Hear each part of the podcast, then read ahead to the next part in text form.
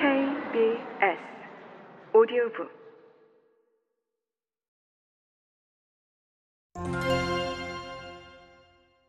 유랑극단이 남기고 간 변화. 이렇듯 우여곡절 끝에 결국 쇼팔로비치 유랑극단은 우지체 마을에서 연극을 올리지 못하고 떠난다.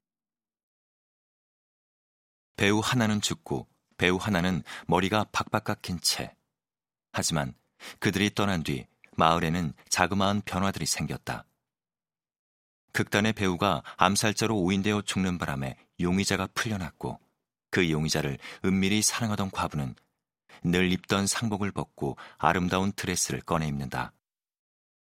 그리고 마을을 떠나는 유랑극단을 배웅하면서 고문관 드로바치가 수레국화 한 송이를 든 채 목을 매 죽었다는 소식을 전한다.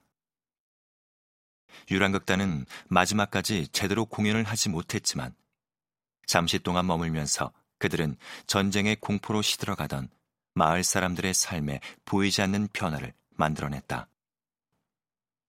필립이 현실을 연극으로 착각해 죽는 바람에 한 생명이 풀려났고, 그로 인해 과부는 삶의 행복을 되찾았으며, 평생 핏자국을 남기며 살아온 고문관은 여배우와의 대화 속에서 처음으로 자신의 더러움에 대해 성찰할 기회를 갖게 되었다. 이처럼 유랑극단의 배우들은 죽음과 공포가 횡행하는 전쟁 한가운데서 그들의 삶을 조금이나마 아름답고 의미 있는 방식으로 변화시켰다. 이를 가장 선명하게 보여주는 장면 중 하나가 바로 과부와 배우의 대화이다.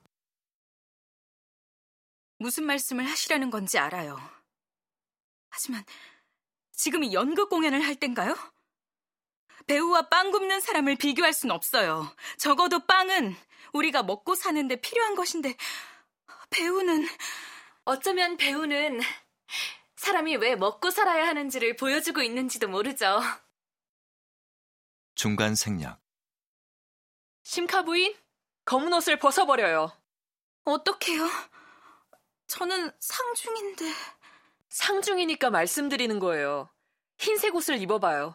빨간색으로 멋도 내고 머리엔 하얀 카밀레꽃도 꽂아봐요. 왜요? 상중이니까요. 전쟁이 났으니까요. 사람들이 잡혀가고 살인과 방화가 빈번하니까요. 흰 모자와 흰 장갑을 껴보세요. 흰 양산도 들고요. 류보미르 시모비치 저, 김지양 역, 쇼팔로비치 유랑극단. 매일같이 누군가는 죽어가고 살아남는 것만이 삶의 목표가 된 상황에서 예술은 왜 존재하며 무엇을 할 수 있을까? 시대를 초월해 공감을 자아내는 이러한 질문에 대해 작가 시모비치는 유랑극단 배우의 말을 빌려 이렇게 전한다. 예술은 우리에게 빵을 주진 않지만 적어도 우리가 왜 먹고 살아야 하는지 알려줄 수 있다고. 그리고 우리의 삶이란 늘 그렇게 위험과 공포에 노출되어 있기 때문에 우리는 삶의 아름다운 순간들을 더 치열하게 찾아내고 만들어내고 그것을 즐겨야만 한다고.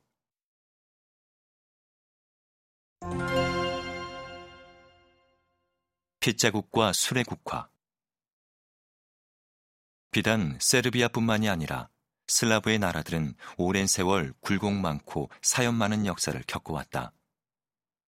유럽과 아시아 사이에 자리하다 보니 양쪽에서 수많은 침략을 받기 일쑤였고, 또 기독교와 이슬람이 충돌하는 지점에서 크고 작은 전쟁이 끊이지 않았다.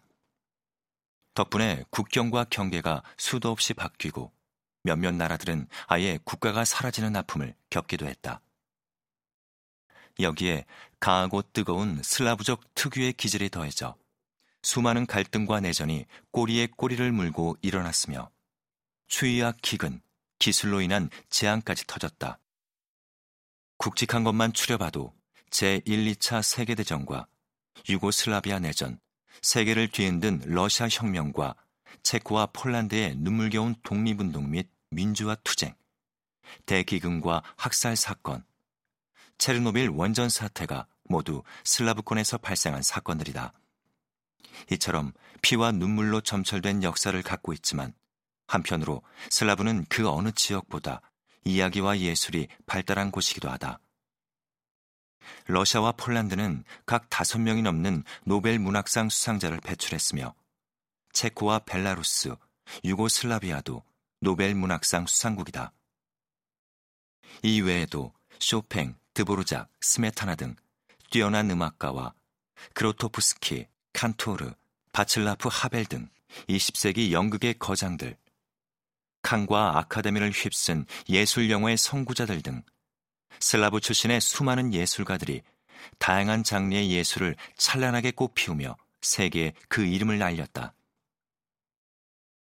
인간이 끊임없이 이야기를 만들어내고 또 이야기 듣기를 갈망하는 이유는 우리가 발을 담그고 살아가는 현실이 참을 수 없기 때문일 것이다. 이야기를 통해 사람들은 잠시나마 현실에서 벗어나 다른 세상, 다른 삶을 꿈꾸곤 한다. 그런 맥락에서 슬라브 지역의 예술이, 특히 이야기가 그토록 발달한 이유는 이들이 그것 없이는 견딜 수 없을 만큼 잔혹한 역사와 현실을 겪었기 때문일지도 모르겠다. 그래서 슬라브의 수많은 이야기들에는 언제나 웃음 속에 눈물과 한숨이 뒤섞여 있다. 쇼팔로비치 유랑극단 중 무시무시한 고문관 드로바츠는 여배우와의 대화 속에서 처음으로 자신의 과거와 불행한 현재에 대해 털어놓게 되고, 암흑 속에 헤매고 있다는 그에게 여배우는 어둠을 비춰줄 예쁜 수레국화 한 송이를 건넨다.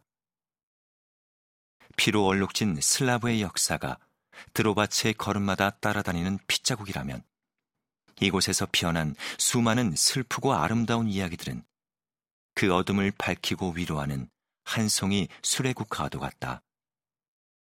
이 책은 그렇게 광활한 대지와 비극의 역사를 지닌 슬라브 땅에서 찾아낸 수레국화 같은 이야기들을 소개하는 책이다.